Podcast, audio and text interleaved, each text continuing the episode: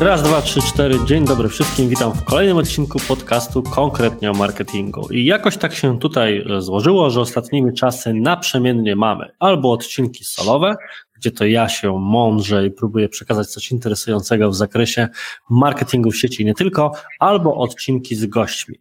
I to jest tak, że jeżeli chodzi o odcinki z gośćmi, staram się wynajdywać na rynku różne osoby, które prowadzą ciekawe, inspirujące biznesy, a jednocześnie są to osoby, z którymi miałem bądź mam okazję współdziałać biznesowo, coś wspólnie robić, tudzież znam ich wyniki od wewnątrz, więc są, jakby to powiedzieć, zweryfikowane, zwalidowane, czyli wiem, że robota, którą robią, są naprawdę wysokiej jakości.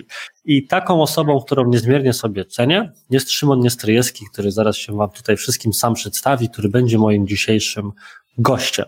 Szymona poznałem w bardzo specyficzny sposób. Otóż, jak część z Was być może wie, ja jestem można powiedzieć chyba, że brytofilem, a na pewno obecnie zainteresowanym wejściem na rynek brytyjski.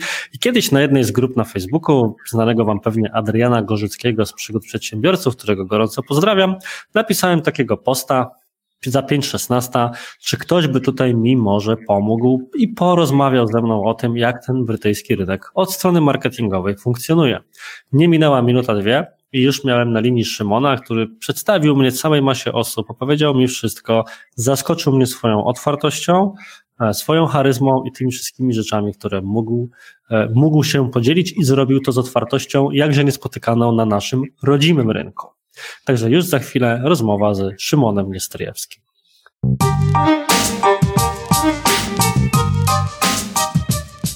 Także witamy po intro i przechodzimy od razu konkretnie do rzeczy, tak jak nazwa podcastu sugeruje, suponuje czy wymaga.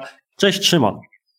Cześć, cześć. Witam Was wszystkich również bardzo serdecznie. E, bardzo mi miło za zaproszenie, że mogę się znaleźć na takim podcaście. Bardzo, bardzo się z tego cieszę. Dziękuję za poświęcenie mi tych 60 e, minut, które będziemy rozmawiać to cieszę się, że już z góry narzuciłeś mi czas, który wymusza na mnie odpowiednio tempo prowadzenia tego wywiadu.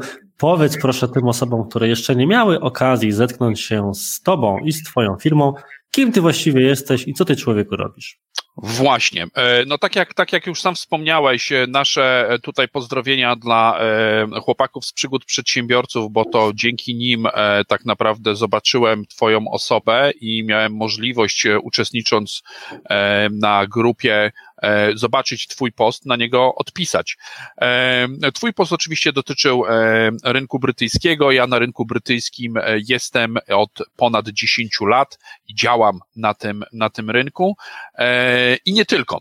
Już troszeczkę szerzej wyszedłem poza rynek brytyjski. Na rynku brytyjskim zajmuję się księgowością, natomiast dodatkowo poza księgowością zajmuję się jeszcze pomaganiem i to jest mój główny cel teraz, pomaganiem polskim biznesom, aby mogły wchodzić na marketplace na terenie całej Europy, e, takich jak, e, jak e, Amazon, eBay, Etsy, Cdiscount czy OnBuy. Więc, więc to jest główne, główna rzecz, którą się zajmuję na dzień dzisiejszy. No właśnie, bo nie to, żebym tutaj uważał księgowość za jakąś szczególnie nudną i niewartą rozmowy. Tutaj gorąco pozdrawiam e, moją księgową, panią Żanetę, z którą mamy taki dobry deal, że ona trochę nie do końca rozumie, co ja robię, ja nie rozumiem, co ona robi i sobie tak nawzajem ufamy, więc myślę, że to jest klucz dobrej relacji z każdą księgową, ale to być może zostawimy sobie na jakieś inne spotkanie. Natomiast szczególnie interesuje mnie i myślę, że słuchaczy dzisiaj właśnie ten wątek na styku nowoczesnych technologii, marketingu i innych działań, czyli e, te marketplace, o których wspomniałeś, co jest głównym zakresem Twojej działalności, jak sam się przyznałeś, w Profit Crew, bo tak się firma nazywa. Czy możesz tak. nam powiedzieć, czym właściwie zajmuje się Profit Crew, na czym polega te wprowadzanie na marketplace? Właśnie, bo to tak brzmi dla wielu osób e, enigmatycznie, czy może brzmieć, brzmieć e, enigmatycznie. Jeżeli cofniemy się lat w lat 15-20, to rozmawianie z osobami, które wtedy miały e, lat 50 czy, czy 40 parę, mówienie o tym, że są telefony komórkowe i dzięki nim można robić to czy tamto, to dla nich było bardzo enigmatyczne.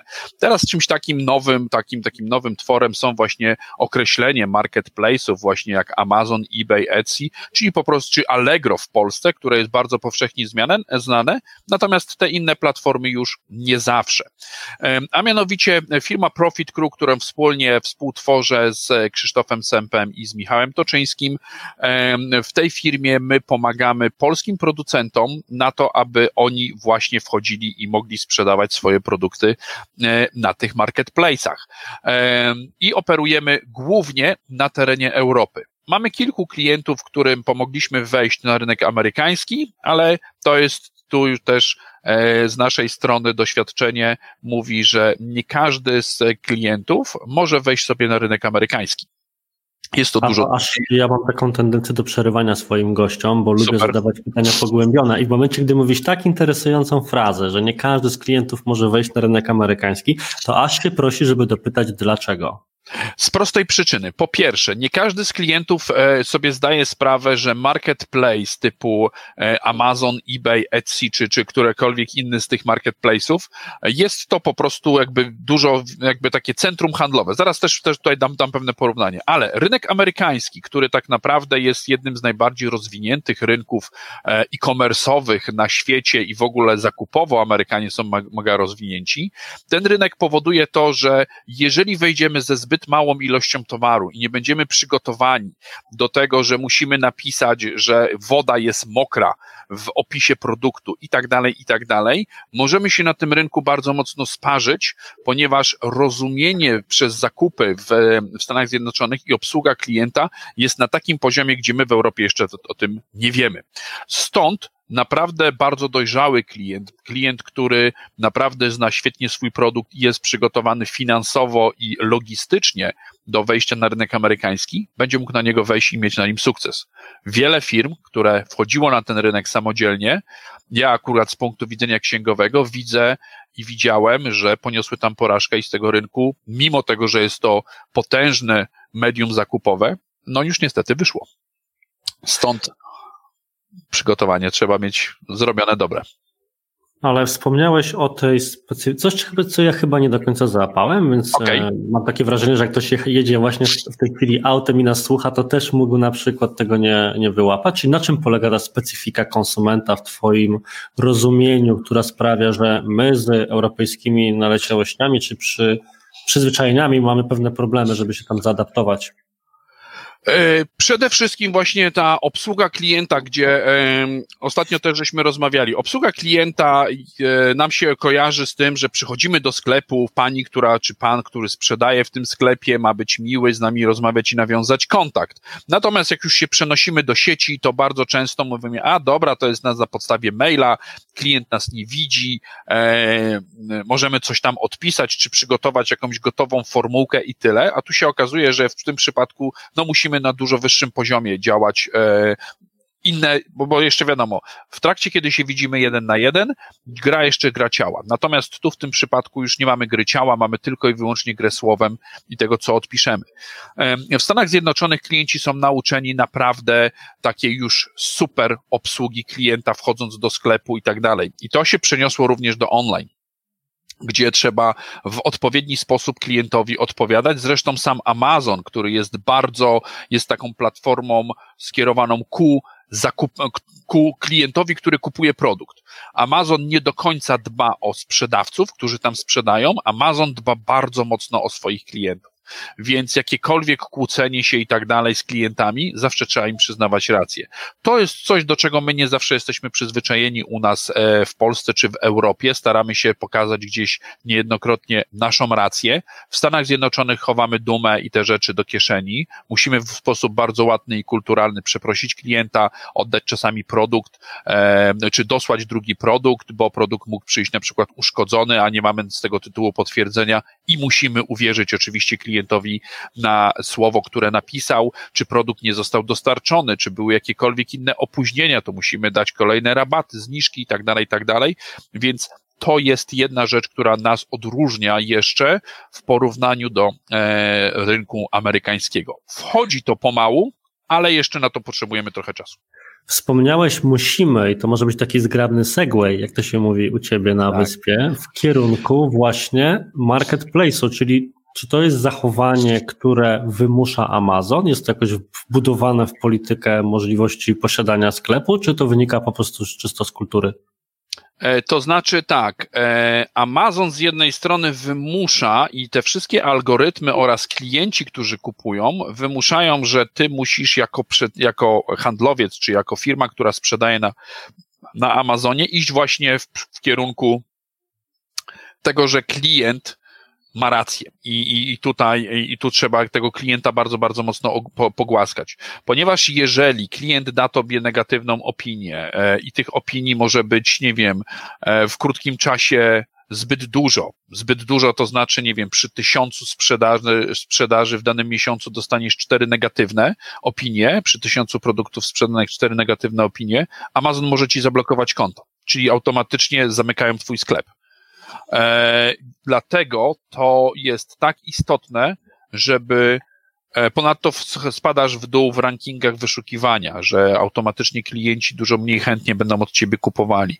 Dlatego to jest tak istotne, aby pamiętać o tym, żeby mieć cały czas ten swój ranking tej obsługi klienta naprawdę na wysokim poziomie. I czasami okej, okay, jeżeli klient, no, bo się też nie, nie, nie mówmy, że, że tak nie jest, że czasami klient chciałby być może wymusić dzięki temu na sprzedawcy um, określenie, czy, czy nie wiem, dojście jeszcze do tego, żeby mieć lepsze profity, bo dostać na przykład kupił jeden produkt i stwierdził, że mu się nie podoba do końca i chciałby drugi, e, to czasami jest dużo lepiej i korzystniej dla ciebie jako dla sklepu mu wysłać ten produkt i na tej transakcji nie zarobisz, ale ogólnie w całej sprzedaży musisz pilnować, żeby być w tych rankingach jak najwyżej i jak najczystszy i jak najlepszy wizerunek twojej firmy musi być. Moja, po, moje polskie serce każe mi myśleć, jak tu się teraz wzbogacić o dwa telewizory.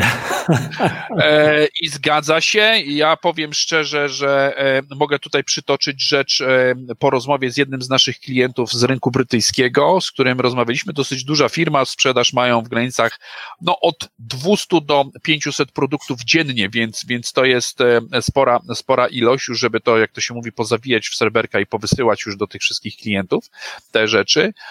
I klient między innymi sprzedaje także na polskim e, Allegro i na polskim rynku. E, więc ilość jakby wyłudzeń ze strony klienta procentowo jest najwyższy na rynku polskim w stosunku do tego, jakie te wyłudzenia są na rynkach e, zachodnich, gdzie ten klient handluje tak naprawdę wszędzie, włącznie z tym, że naprawdę to już jest firma, która e, ma swoją dosyć dobrą pozycję, nawet sprzedając na Irlandię czy, czy na jakieś inne małe. A o jakich małe procentach w tym momencie mówimy? 5, 10? E, tak, w przypadku Polski jest to prawie 10% e, sprzedaży. Do, to, to, były, to były próby wyłudzeń i e, tego, że na przykład klient mówił, że nie dostarczona paczka, a jest e, potwierdzenie, że klient odebrał i podpisał i tak dalej, i tak dalej. Włącznie z tym, że niby produkt jest uszkodzony, a się okazywało, że produkt zupełnie inny przychodził w zdjęciu, e, nie ten, który został wysłany celem właśnie pokazania, że ten produkt jest uszkodzony albo gdzieś na siłę tak zrobienie zdjęcia, żeby tego nie było widać. E, natomiast na rynkach zachodnich jest to maksymalnie do 2-3%, więc, więc ta różnica jest spora, 2-3% do 10%. Dlatego wielu e, kontrahentów tutaj, z którymi, z którymi rozmawiam na rynku brytyjskim i proponuję wejście na rynek polski, na, na Allegro, e, część z nich jeszcze na nas patrzy, mówi, dobra, to jeszcze musimy dojść do tych pewnych standardów, żeby wszystko grało, żeby oni byli zabezpieczeni, gdzie według mnie, jeśli chodzi o rozwój e-commerce'u, logistyki, rozwiązań elektronicznych, czy, czy jakichkolwiek pomostowych pomiędzy programami, my w Polsce jesteśmy przodującą, e, przodującym krajem w Europie. Takich rozwiązań nie zawsze dobrze się znajdzie takie rozwiązania we Francji, Niemczech czy, czy w Wielkiej Brytanii. E, natomiast tutaj ten pewien luz i ta, ta pewna e, no ten kontakt z klientem jest też troszeczkę inny, przez to, że klient jest inny, konsument. To, co powiedziałeś, przypomina mi pewną historię, gdzie kilka lat temu kupowałem Kindla, no i jak to człowiek, wiesz, nowych technologii, zacząłem od razu szukać jakichś forów, wątków, dyskusji na ten temat. I na jednym z forów, już nie będę mówił którego z portali, znalazłem wątek, jak wyłudzić darmowego Kindla od Amazona. I ktoś właśnie o. tam doszedł do wniosku, że podczas rozmowy z supportem Amazona, jeżeli się powie, że Kindle nie działał czy coś tam, to oni tego nie weryfikowali, tylko był czas okres, kiedy od razu pakowali i wysyłali ci następne. I potem się okazało, że mieli chyba z ileś tam dziennie po prostu z Polski rzekomo uszkodzonych bądź zgubionych Kindli i wycofali się z tej polityki, być może tylko na nasz kraj, oferowali chyba w zamian coś innego. Także złamaliśmy jako Polacy support Amazona swego czasu w kontekście Kindla. Ale powiedziałeś bardzo ciekawą rzecz, bo wspomniałeś tutaj o jednym ze swoich klientów i to się zgrabnie łączy z moim kolejnym pytaniem, czyli mhm. jako Profit Crew, to z kim w zasadzie wy pracujecie, albo trochę nawet zmieniając to pytanie, z kim chcielibyście pracować? To jest takim waszym modelowym klientem, któremu najbardziej możecie pomóc. E, więc jest to producent i to też nie wszyscy producenci w Polsce. E, dóbr można powiedzieć użytkowych, bo, bo też jest e, tak naprawdę, jeśli chodzi o marketplace'y, jest, jest bardzo dużo rzeczy, które, na których można fajnie handlować, ale nie zawsze my jako producenci jesteśmy w stanie się wcisnąć w tak zwaną niszę, tak? Bo możemy mieć, nie wiem, rynek obuwia sportowego, który jest opanowany przez marki typu, nie wiem, Nike, Puma, Adidas, gdzie możemy produkować świetne buty sportowe typu Sofix, która, nie wiem czy pamiętasz taką fajną firmę, ona się reaktywowała w Polsce, e, e, która kiedyś w latach 80. produkowała fantastyczne buty sportowe. E, firma się reaktywowała i teraz wejście z taką nową marką, takim nowym brandem, który będzie dla rynku zachodniego no-name'em, mimo że to będziemy mówili o dużej firmie i o dużym rynku obuwia sportowego, które się kupuje poprzez online, będzie bardzo trudne do wdrożenia, ponieważ trzeba na, położyć naprawdę potężne pieniądze pieniądze na reklamę, marketing, żeby utrwalić wartość tej marki.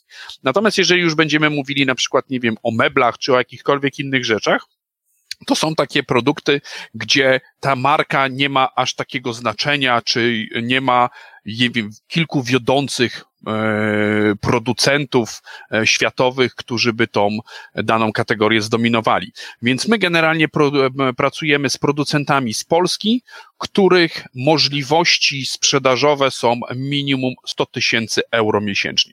Więc też określamy, żeby to nie był zbyt mały pro producent, ponieważ ilość pracy przy firmie, która ma sprzedaży rzędu 7, 10, 15 tysięcy euro, a 100 jest niewielka różnica, natomiast są to już dużo większe różnice, jeśli chodzi o prowadzenie firmy. Jeżeli się posiada firmę już troszeczkę większą, mając pracowników, biuro i troszeczkę rozbudowane całe, całe, całe zaplecze firmowe, no to trzeba niestety też patrzeć na to, żeby się e, w Excelu, ja jako księgowy na to zwracam uwagę, żeby w Excelu na końcu się spinało to, żeby ten dochód firmy nadal był. Więc... A w jaki sposób określacie ten potencjał sprzedażowy, o którym mówisz? No bo jeżeli masz do czynienia z producentem, który do tej pory czegoś takiego nie robił, czyli nie ma mhm danych historycznych, a z tego co mówisz, takim osobom właśnie pomagacie zaistnieć, to jak wy to wyliczacie? E, więc są różnego rodzaju programy, które są programami nie bezpośrednio przez Amazona czy eBaya stworzone, tylko przez e, firmy zewnętrzne, które określają na danym rynku, w danej niszy danych producentów i pokazują, to nie są może super dokładne dane, ale są to bardzo zbliżone dane do danych rzeczywistych, jakie były obroty, jakie były sprzedaże historyczne w danej kategorii. Załóżmy tutaj, jak wspomniałem o obuwiu sportowym, więc możemy sobie e, odpowiednio wyselekcjonować dane obuwie sportowe na rynku niemieckim, e, na załóżmy platformie e, eBay i zobaczyć, ile mniej więcej się sprzedało, jakiego rodzaju, co, co się tam sprzedawało i dzięki temu jesteśmy w stanie określić, że ok, obuwie sportowe załóżmy w, nie, w, na rynku niemieckim sprzedaje się w wysokości e, półtora miliona euro miesięcznie. Później robimy badanie i sprawdzamy, kto to sprzedawał to obuwie sportowe i jakiego rodzaju. Jeżeli nagle się okazuje, że ta, ta sprzedaż była zdominowana przez dwóch, trzech sprzedawców, którzy mają 60-70% e, rynku, a pozostałych 700 ma resztę rynku, no to wiemy i sprawdzamy, czy by jesteśmy w stanie się przebić, czy jesteśmy w stanie z tym producentem wejść w odpowiednio, żeby być w tym top 10 E, sprzedawców.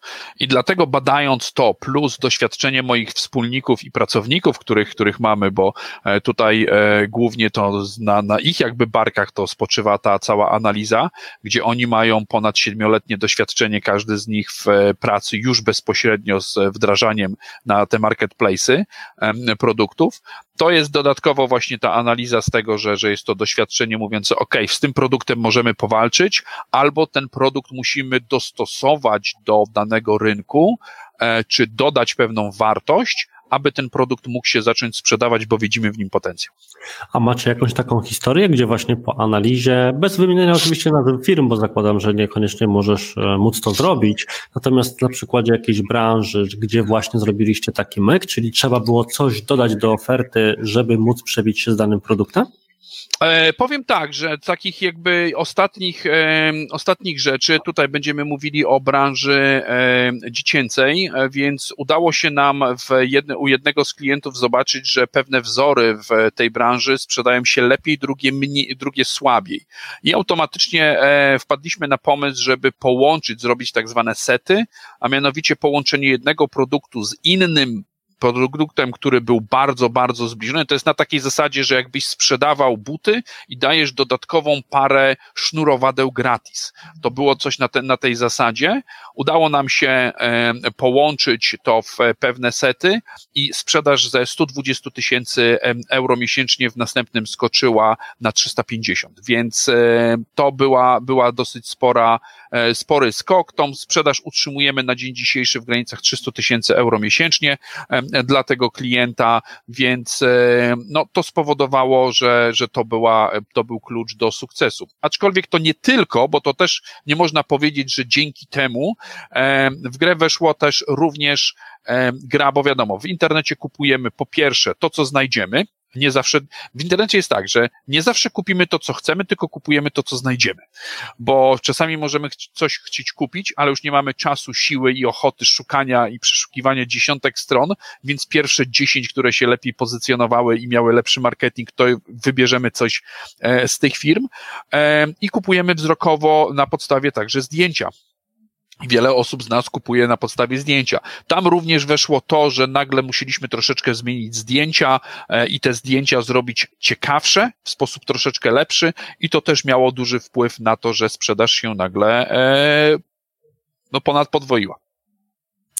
Okej, okay, to Zadam teraz inne pytanie trochę, bo to był bardzo ciekawy wątek, który poruszyłeś, ale chcę na chwilę się cofnąć o krok, czyli właśnie do tego momentu, w którym ten przykładowy, modelowy wasz klient, czyli producent, postanawia zapytać czy możecie mu pomóc? I takie pytanie, które wydaje mi się wręcz e, od razu nasuwać, tudzież, że chyba może się nasuwać każdemu, to jest pytanie, które brzmi, no dobra, ale dlaczego ja mam sprzedawać na Etsy, Amazonie, eBayu, a nie mam odpalić sobie własnego sklepu internetowego i teraz płacić daninę tym wszystkim platformom, zamiast pracować na własną markę, etc. Zakładam, że jest to pytanie, które słyszysz najczęściej, więc na pewno chętnie odpowiesz na nie jeszcze tutaj. Jak już widzisz zresztą teraz, tak, Państwo jeszcze nie widzicie i nie wiem, czy będzie na podcaście ciężko będzie to zobaczyć, zacząłem się już uśmiechać, bo faktycznie e, to była rzecz, o której bardzo chciałem po, e, powiedzieć.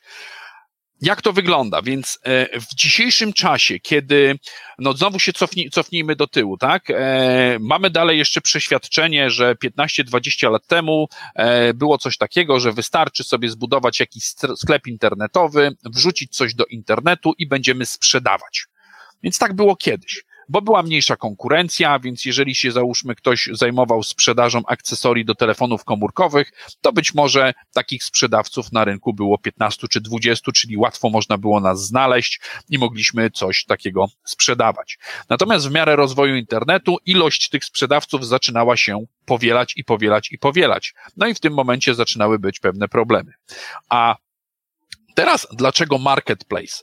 Więc stworzenie sobie własnego sklepu internetowego jak najbardziej ma to sens, budowanie własnej marki, przy czym to jest na danej chwili, kiedy mamy właśnie e, potężne sklepy typu Amazon, Etsy czy, czy Allegro, e, będziemy, to jest tak, jakbyśmy konkurowali w swoim mieście. Załóżmy, weźmy tutaj dla przykładu Bydgoszcz, gdzie w Bydgoszczy mamy do wyboru albo będziemy w centrum miasta, w centrum handlowym, mieli swój sklep, albo otwieramy na osiedlu gdzie jest to domek jednorodzinny, z tyłu na, za naszym domkiem otwieramy sklep z super rzeczami.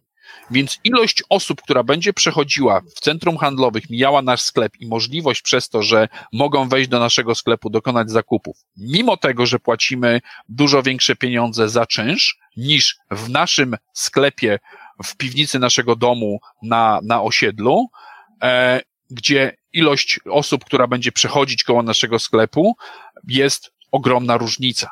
Więc marketplace to jest takie potężne centrum handlowe, które się ogłasza, e, reklamuje i ściąga tych klientów, żeby przyszli do tego centrum handlowego. Natomiast nasz sklep jest to właśnie taki mały punkcik, który otworzyliśmy sobie u nas w piwnicy naszego domu. Więc teraz, żeby został ten nasz sklep w piwnicy naszego domu rozpoznawalny w mieście, musimy wydać bardzo duże pieniądze na to, żeby go zareklamować, przyciągnąć i oczywiście, jeżeli mamy świetną obsługę, będziemy sprzedawać fajne produkty, to się też to będzie roznosiło pocztą pantoflową, ale będzie potrzebowało czasu. W, na marketplace'ach czy w centrach handlowych mamy z automatu już za to, że płacimy większą opłatę za metr kwadratowy w centrum handlowym, czy w przypadku marketplace'ów dużo wyższe opłaty za prowadzenie swojego sklepu, ale mamy już prawie że zagwarantowaną ogromną ilość klientów, która przechodzi koło naszej witryny sklepowej. Więc to jest tego typu porównanie pomiędzy tym, żeby zaczynać naszą własną markę, a tym, żeby zacząć sprzedawać w centrum handlowym. No dobrze, ale pozwolisz, że ja wcielę się na potrzeby dyskusji w rolę pewnego sceptyka, czyli mhm. podoba mi się ta analogia z centrum handlowym, jest ona oczywiście logiczna, natomiast kiedy idę sobie aleją w centrum handlowym, to Atakują mnie logotypy, neony, reklamy, każdy zrobiony po swojemu, firm, które działają również gdzieś indziej, które znam z tego tytułu, że działają również gdzieś indziej, przynajmniej zdecydowaną większość. Natomiast na ile obserwuję ruchy marketplace'ów, aczkolwiek tu nie jestem ekspertem, więc oczywiście popraw mnie, jeżeli się nie mylę, to tam raczej tendencja jest odwrotna, czyli z uwagi na to doświadczenie użytkownika, dążenie do pewnej na przykład uniformizacji wyglądów aukcji, sposobu prezentacji produktów na zdjęciach, więc Idąc sobie po tej galerii, ja mogę zajrzeć do firmy X, ponieważ ma różowy wystrój, a nie do Y, bo ma zielony, a zielonego nie lubię. Natomiast odpalam sobie takie Allegro i wszyscy muszą mieć domyślnie zdjęcie produktu na białym tle. I teraz, czy to nie jest mimo wszystko trudniejsze niż próba zbudowania widoczności samodzielnie? E, tak, z tej perspektywy wygląda na to, że to powinno być dużo trudniejsze, e, gdzie mamy te możliwości dużo większe, że wtedy faktycznie w Allegro wpisujemy, że chcemy kupić, nie wiem, mikrofon do podcastu, który aktualnie właśnie widzę koło siebie, tak szukałem jakiegoś produktu, że chcemy kupić mikrofon do podcastu i nam wyskakuje tych mikrofonów do podcastu dziesiątki. Czyli wyobraźcie sobie, idziecie faktycznie aleją, że każdy sklep sprzedaje mikrofony do podcastu. I teraz skąd wiedzieć i wybrać ten najlepszy? Więc w internecie i na marketplace'ach istnieją właśnie coś takiego jak komentarze użytkowników, e, oceny sklepów, e, właśnie pokazanie się czegoś ciekawe, co, coś ciekawego na swoim zdjęciu, takiego, żeby przyciągnęło tego klienta. Oczywiście one muszą być zunifikowane. To jest to pierwsze zdjęcie, natomiast zdjęcia już pozostałe już mogą opowiadać pewną historię, już mogą być gdzieś tam inaczej umieszczone. To jest jedna rzecz. Druga rzecz, e, wewnętrznie te marketplace'y mają również swoje takie systemy reklamowe, dzięki którym my możemy być na miejscach sponsorowanych, możemy być wyszukiwani po różnych słowach kluczowych e, wewnątrz tej, tejże wyszukiwarki. Można byłoby to porównać do tego, że w centrum handlowym, gdzie mamy tak dużo tych firm z mikrofonami, moglibyśmy przez radiowęzeł nagrać reklamę, która będzie puszczana i mówiła, kierowała akurat do naszego sklepu tych wszystkich klientów. Więc e, te możliwości są, natomiast oczywiście im więcej będzie klientów, to więcej osób, która będzie handlowała podobnym produktem, którym my handlujemy, to będzie trudniej. Natomiast to jest też to, co my mówimy klientom. Na początku wchodź do tego centrum handlowego, czyli nam ten marketplace, zacznij robić skalę i robić pieniądze i obroty. Z czasem rozpocznij budowę swojego własnego brandu i tego, że się będziesz wyróżniał. Jeżeli jesteś producentem i jesteś tym producentem takim unikatowym, gdzie masz tę swoją nazwę i jesteś troszeczkę inny, jeśli chodzi o wygląd tego twojego mikrofonu, czy załóżmy e, jego funkcjonowanie, to już będziesz się wyróżniał. Bo teraz, jeżeli ktoś będzie chciał podrobić twój produkt, to będzie zawsze podróbka, a to nie będziesz ty. I my mówimy tak, że w momencie, kiedy zaczynasz robić w pewnym momencie skalę, zacznij budować ten sklep na osiedlu, który będzie też twoją tą, tym, tym bezpieczeństwem i zacznij dopiero po pewnym czasie rozwijać się na inne marketplace'y oraz na inne możliwości, aby nie tylko tego klienta łapać w tym centrum handlowym. Ale to jest najszybsze, żeby rozpocząć sprzedaż, wejść już do świadomości klienta, zdobyć środki na to, żeby móc sfinansować sobie później już pozostałe rzeczy po bokach, poza tym centrum handlowym. Ale tu mam kolejne pytanie, właśnie szczególnie z tej perspektywy producentki Scale, no bo wyobrażam sobie, że znów nie jestem ekspertem od marketplace'ów, więc w razie co poprawię mnie bądź uzupełniaj.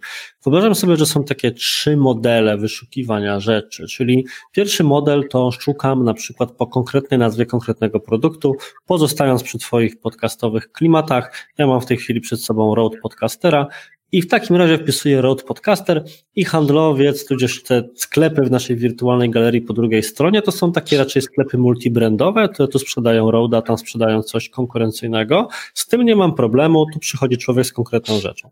Drugi sposób wyszukiwania, który sobie jestem w stanie wyobrazić, to jest wyszukiwanie po kategorii, czyli ja nie wiem, jakie są brandy to więc szukam sobie po prostu mikrofonu do podcastu. Tu konkurencja jest dużo większa, to jest chyba ten najtrudniejszy scenariusz, bo rzeczywiście niezależnie od tego, jaką marką ktoś handluje, tudzież jaką ma, no to wszyscy biją się o tego jednego biednego użytkownika. Twoją propozycją rozwiązania jest tutaj reklama, do tego wątku jeszcze wrócimy, ale jestem ciekaw trzeciego scenariusza i jak jego adresujecie, czyli co w przypadku produktów, które ciężko stwierdzić, że się ma, albo ciężko stwierdzić, że się je chce mieć. Ja podam Ci na jednym przykładzie, czyli kiedyś bardzo chciałem sobie kupić coś takiego, co często w amerykańskich filmach funkcjonuje jako tło, co funkcjonuje pod nazwą na lampa lawa. To jest taka lampa z glutem w środku, tam sobie wiesz, mhm. fruwają takie dziwne, tak, tak. rzeczy. Teraz problem jest taki, że jeżeli nie wiesz, czym jest lampa lawa, nie wiesz, że tak dokładnie się nazywa, a w sumie patrząc na to, jak ona wygląda, to trochę ciężko wpaść na to, że właśnie tak się będzie nazywać. Czemu lawa? Do dziś nie wiem. Raczej tak. ten glut by bardziej pasował, choć może mało, mało fajnie brzmi. To w takim razie Jakie są możliwości promocyjne na samej platformie, tudzież co powinna zrobić osoba, która produkuje coś, co nie jest takim właśnie prostym, wyszukiwalnym, łatwo rozpoznawalnym produktem bądź kategorią, co jest czymś prawdziwie unikalnym, co zdaje się być też tym, co sugerujesz, że warto byłoby na takiej platformie promować. Mhm.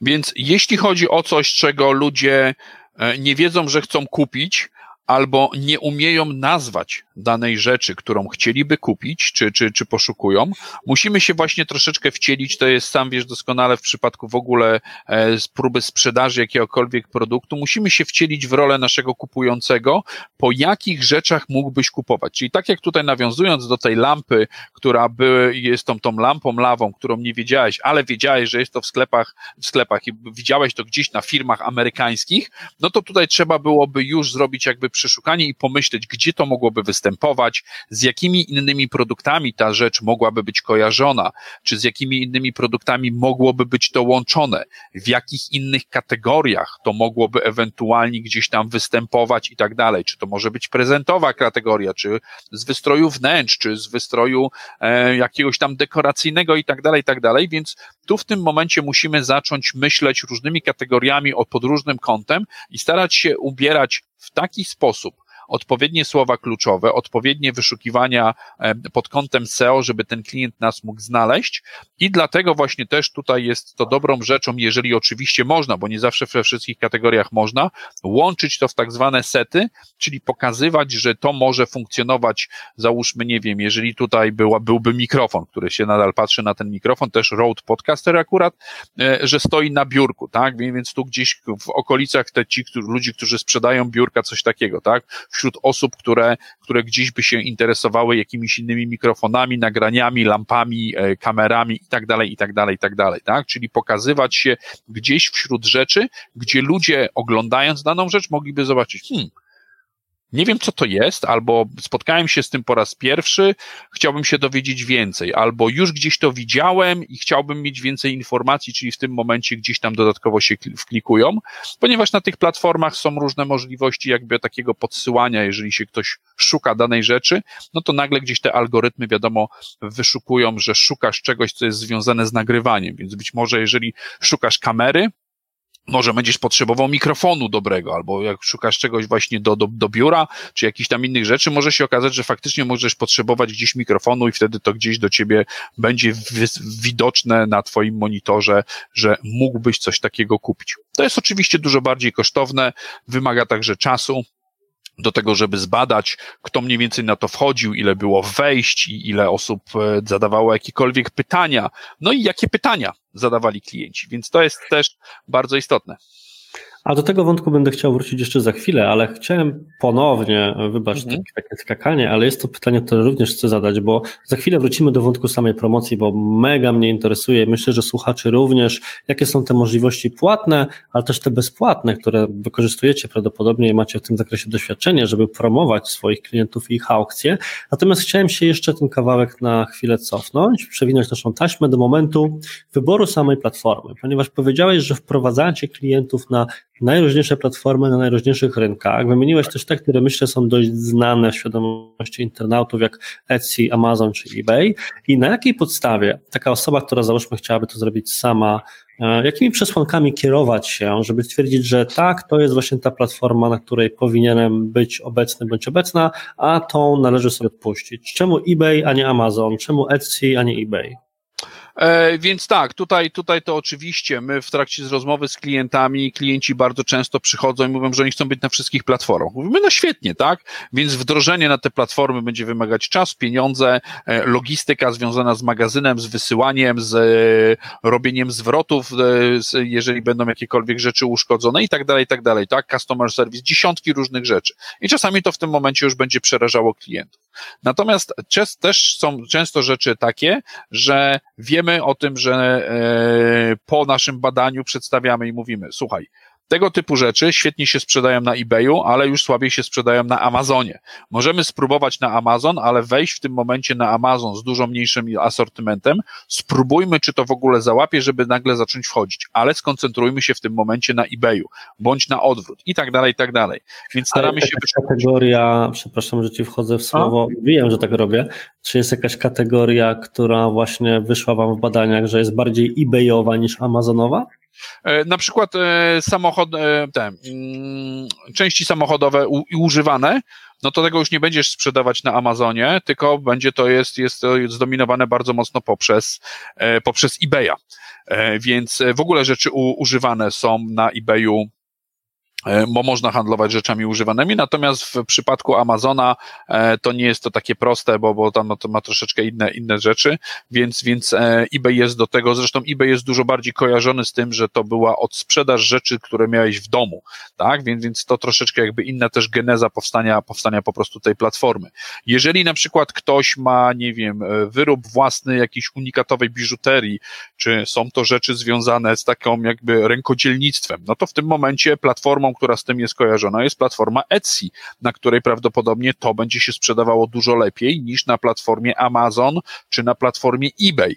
E, więc, więc e, my też często podchodzimy do tego, że są platformy, które są dedykowane i moim zdaniem rozwój w następnych latach będzie tak, że platformy będą robić albo dedykowane swoje działy, tak jak załóżmy będzie centrum handlowe ze sklepami budowlanymi, bo możliwe, że i też tak niedługo będziemy mieli, że e, zresztą możemy to zauważyć w miastach, że jeżeli jedziemy w danym określone miejsce w mieście, to mamy na przykład koło siebie 15 salonów samochodowych albo e, komisów samochodowych. Jeżeli jedziemy w inne miejsce, no to mamy kilka sklepów, które się zajmują sprzedażą dywanów czy, czy, czy materiałów budowlanych i tak dalej, i tak dalej.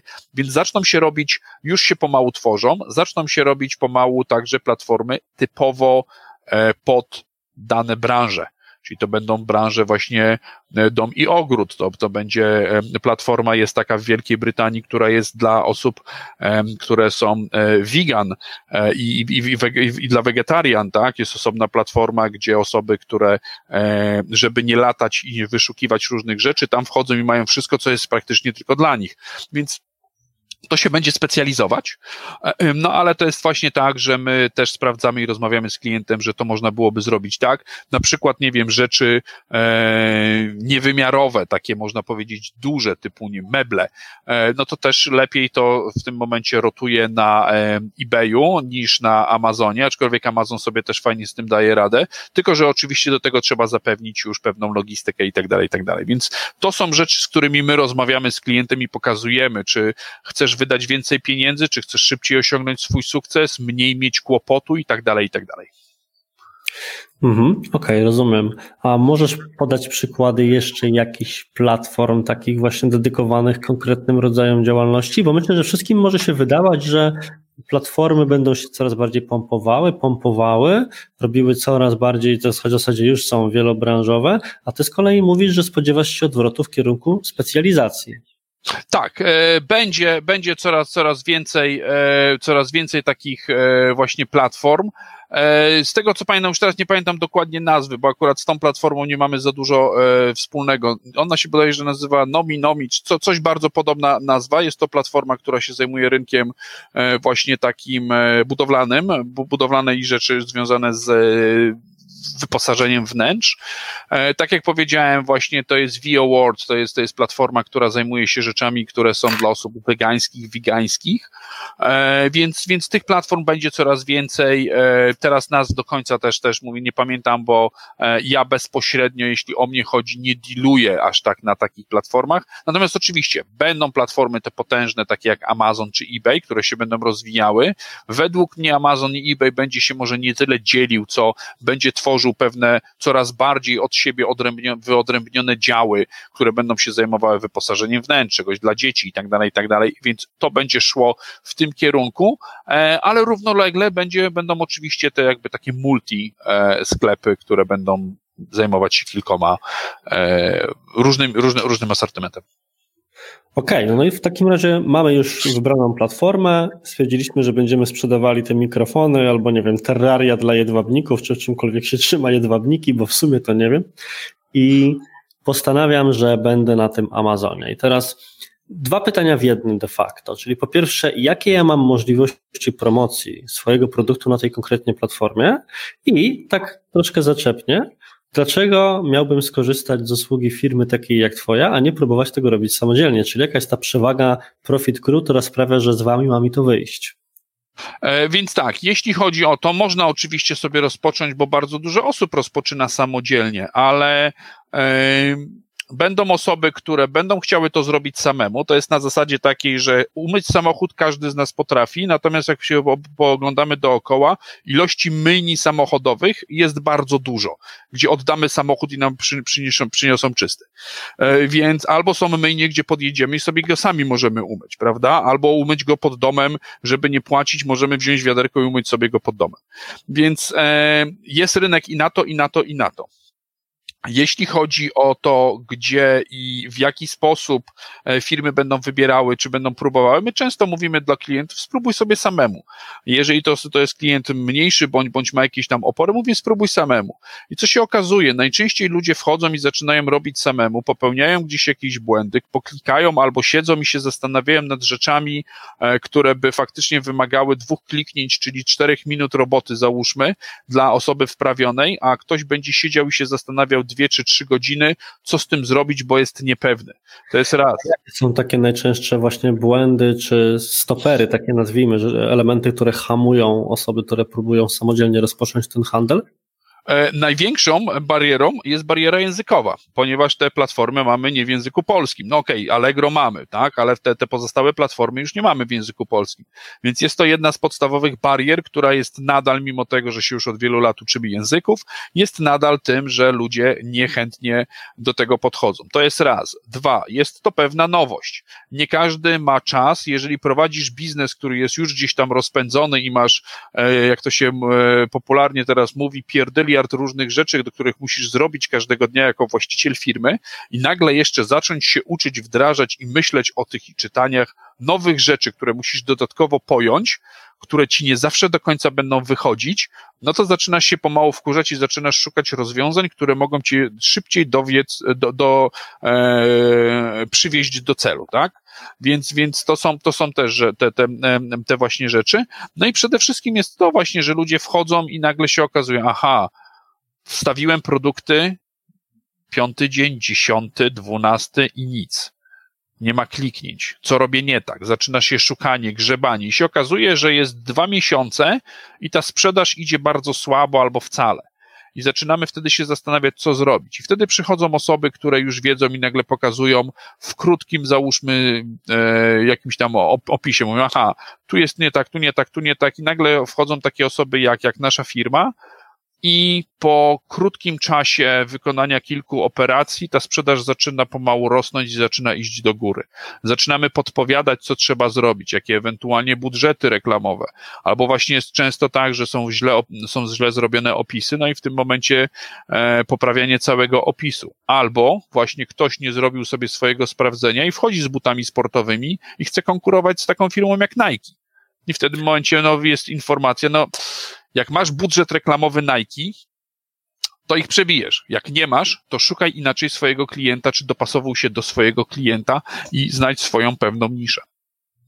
A to aż dwa pytania naraz mi się w tym momencie urodziły, bo to się płynnie wiąże z wątkiem, co robicie dla swoich klientów, a jednocześnie jest to rzecz, którą myślę, ktoś, kto chciałby sam coś zoptymalizować, może wdrożyć, więc idealnie z perspektywy, myślę, osób po drugiej stronie, które nas w tej chwili słuchają i taką formą sprzedaży są zainteresowane. Więc odpowiedz mi na jedno, a potem na drugie pytanie. To jest, kolejność jest dowolna, przedstawię oba z góry. Pierwsze pytanie brzmi na przykład, jakie są te najczęstsze błędy w opisach, czy wskazówki, których udzielacie, że to i to musi być albo to, co należy poprawić.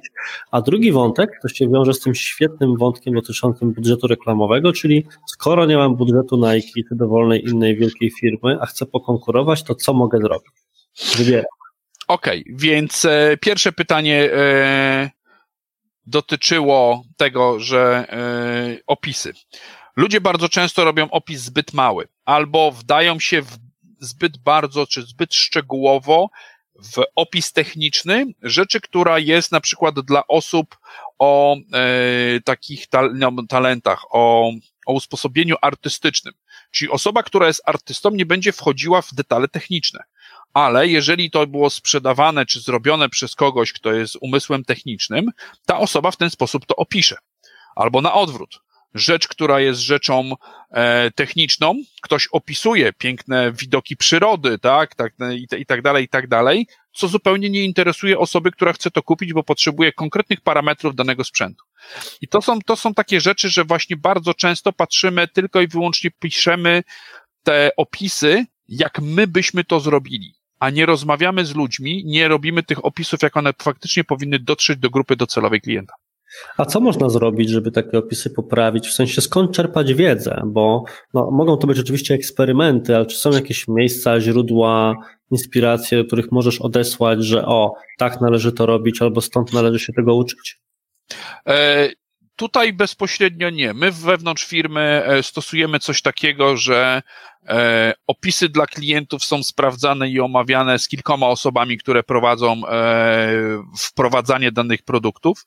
To nie jest tak, że jedna osoba zrobi e, dany opis i go klika i już idzie, tylko ten opis jest tworzony przez jedną, poprawiany przez drugą, sprawdzany przez trzecią, omawiany przez sześć kolejnych, po to tylko, żeby każda z tych osób, i to też widzimy, pracując w jednym, można powiedzieć, pokoju w jednej firmie, każda, każdy z nas e, widzi ten sam produkt inaczej, opisałby go inaczej i dla każdego z nas ten produkt czasami jest dla zupełnie innego klienta. Gdzie e, to powoduje, że nagle opisy zaczynają być dużo bardziej właśnie przyjazne temu, żeby klient mógł dany, dany produkt kupić, albo właśnie są opisywane pod takim kątem, żeby ten klient faktycznie to kupił. I to jest przede wszystkim rozmowa. Potem oczywiście jest sprawdzanie i patrzenie na to, czy jesteśmy w stanie cokolwiek poprawić, zrobić, zmienić. I to, co klienci piszą, bo też często rozmawiamy z naszymi klientami, mówimy, dobra, to podaj nam kilku swoich klientów czy osoby, które kupiły te produkty i rozmawiamy. Dlaczego kupiłeś ten produkt? Dlaczego go wybrałeś? Dlaczego jest to i tak dalej, i tak dalej, bo klienci powiedzą nam najwięcej na temat naszego produktu.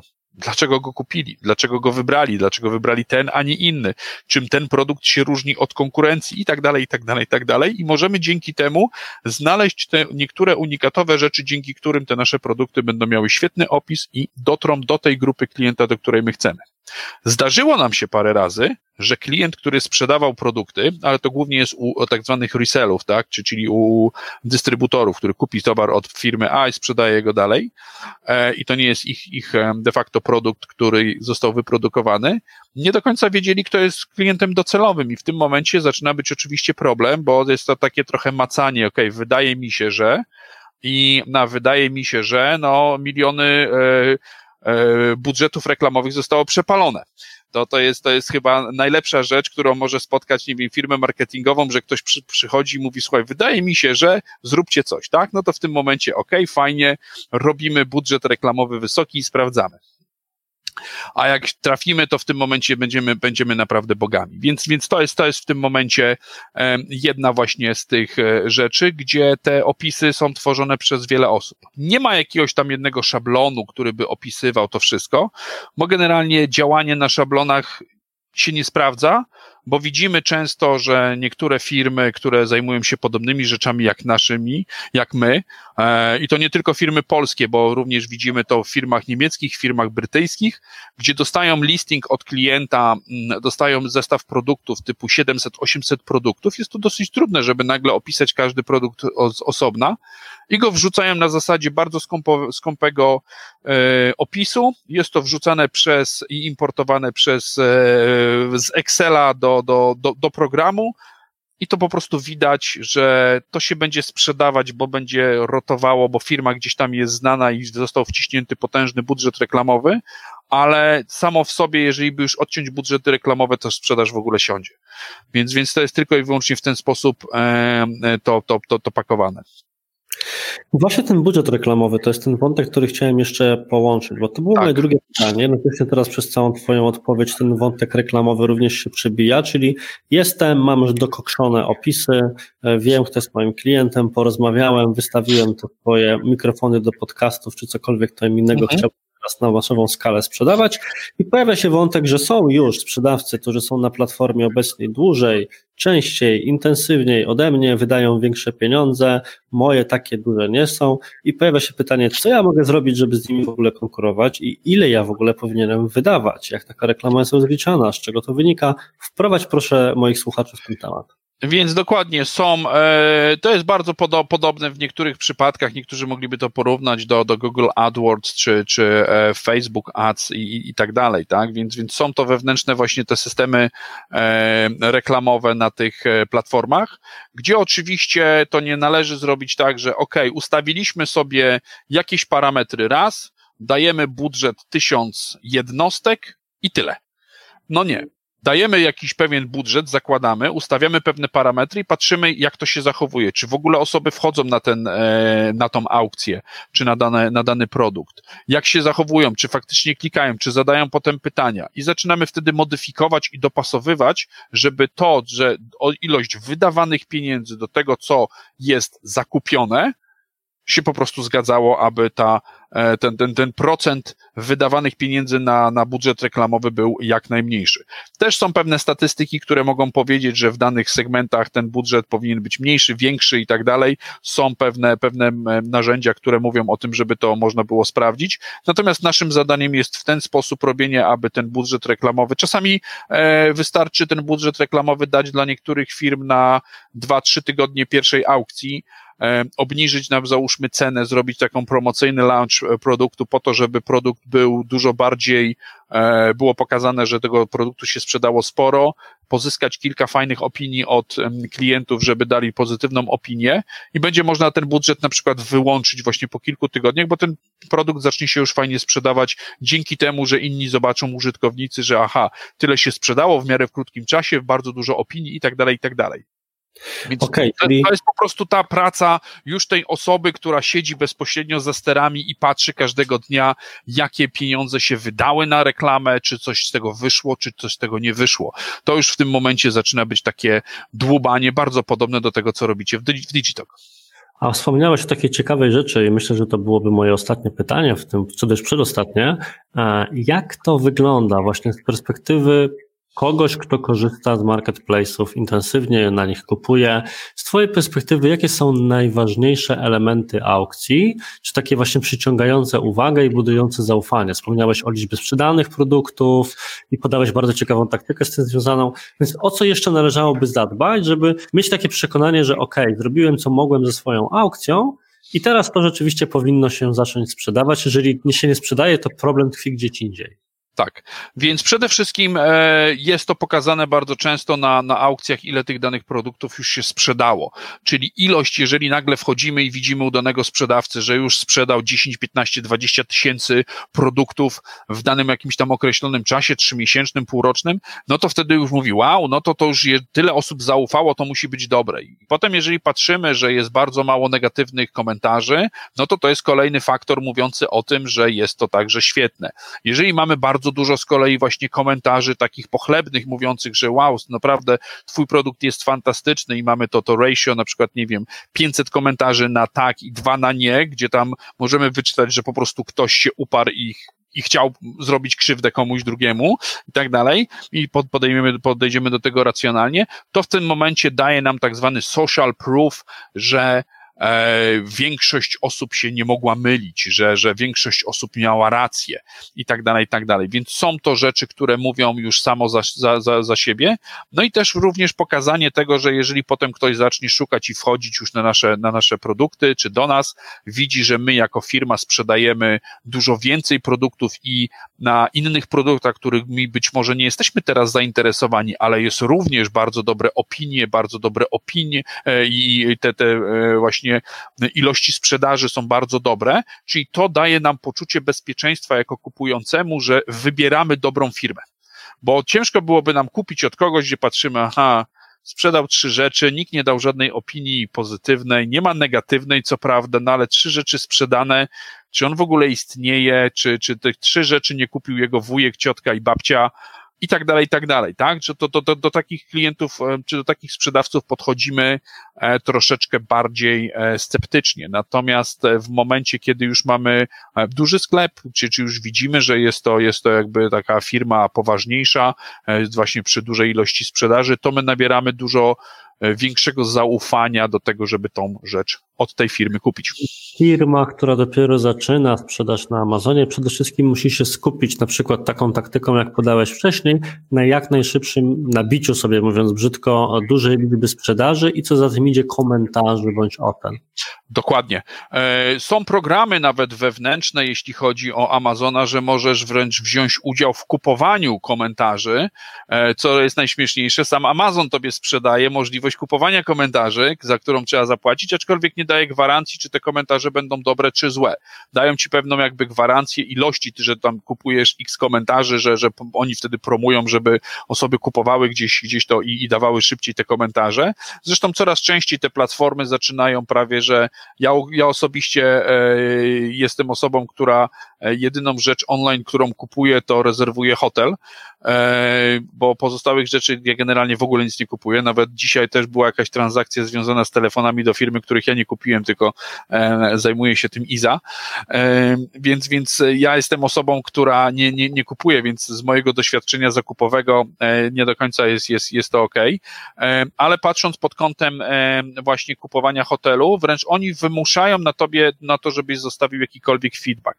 I tutaj też właśnie te platformy zaczną dążyć do tego, żeby zostawiać jakiekolwiek feedbacki związane z zakupami i to będą, będzie, będzie właśnie jakby, żebyś zostawił. No i możesz sobie takie, jako nowy, e, nowy sprzedawca zrobić wszystko i musisz wydać wtedy większe budżety na to, żeby faktycznie kupić, obniżyć cenę na przykład na jakiś dany okres czasu, żeby ludzie chętniej od ciebie kupili, po to w zamian, żeby dali ci potem feedback. Okej, okay, Szymonie, słuchaj, dobija, mam ostatnie 30 sekund 60 minut, które mi wyznaczyłeś, więc chyba zmieściłem się w czasie. To myślę, że moglibyśmy rozmawiać jeszcze długo i długo. Poruszyłeś bardzo wiele bardzo ciekawych wątków. To pewnie nie jest nasze ostatnie spotkanie w tym podcaście i nie tylko. Powiedz tak. mi jeszcze proszę i tutaj wszystkim słuchającym na ostatnią rzecz, gdzie Cię można znaleźć, jeżeli ktoś chciałby śledzić i dowiadywać się więcej właśnie o działalności i Szymona i Profit Crew. Więc e, tak naprawdę to tak, zapraszam wszystkich wszystkich e, słuchających na stronę profitcrew.pl. E, to jest nasza strona, strona internetowa. Również wpisując profitcrew.pl na Facebooku znajdziecie Państwo nasze, nasz fanpage. Jesteśmy dostępni na e, YouTubie oraz wpisując imię, moje imię i nazwisko Szymon Niestryjewski wyskoczę ja jako firma SNECANS, jako osoba również zakładająca, e, która jest współzałożycielem firmy Profit Crew i mam swój kanał na Facebooku, LinkedInie, w Instagramie, YouTubie, chyba już mówiłem, i stronę internetową SNECANS, więc e, wpisując moje imię i nazwisko, dosyć dużo się pokazuje wyników. To jest też efektem tego, że już jestem dostępny w sieci od ponad 10 lat. To wymieniłeś tyle ciekawych kanałów społecznościowych, że będziemy je oczywiście podlinkowywali w opisie podcastu, a ja już nie mam serca dawać Ci w tej chwili konkurencji, mówiąc o swoich, więc w tym momencie bardzo dziękuję wszystkim za wysłuchanie dzisiejszego odcinka. To była fantastyczna rozmowa i do usłyszenia w kolejnym tygodniu, w następnym odcinku konkretnie o marketingu. Cześć! Dziękuję bardzo za zaproszenie. Do usłyszenia.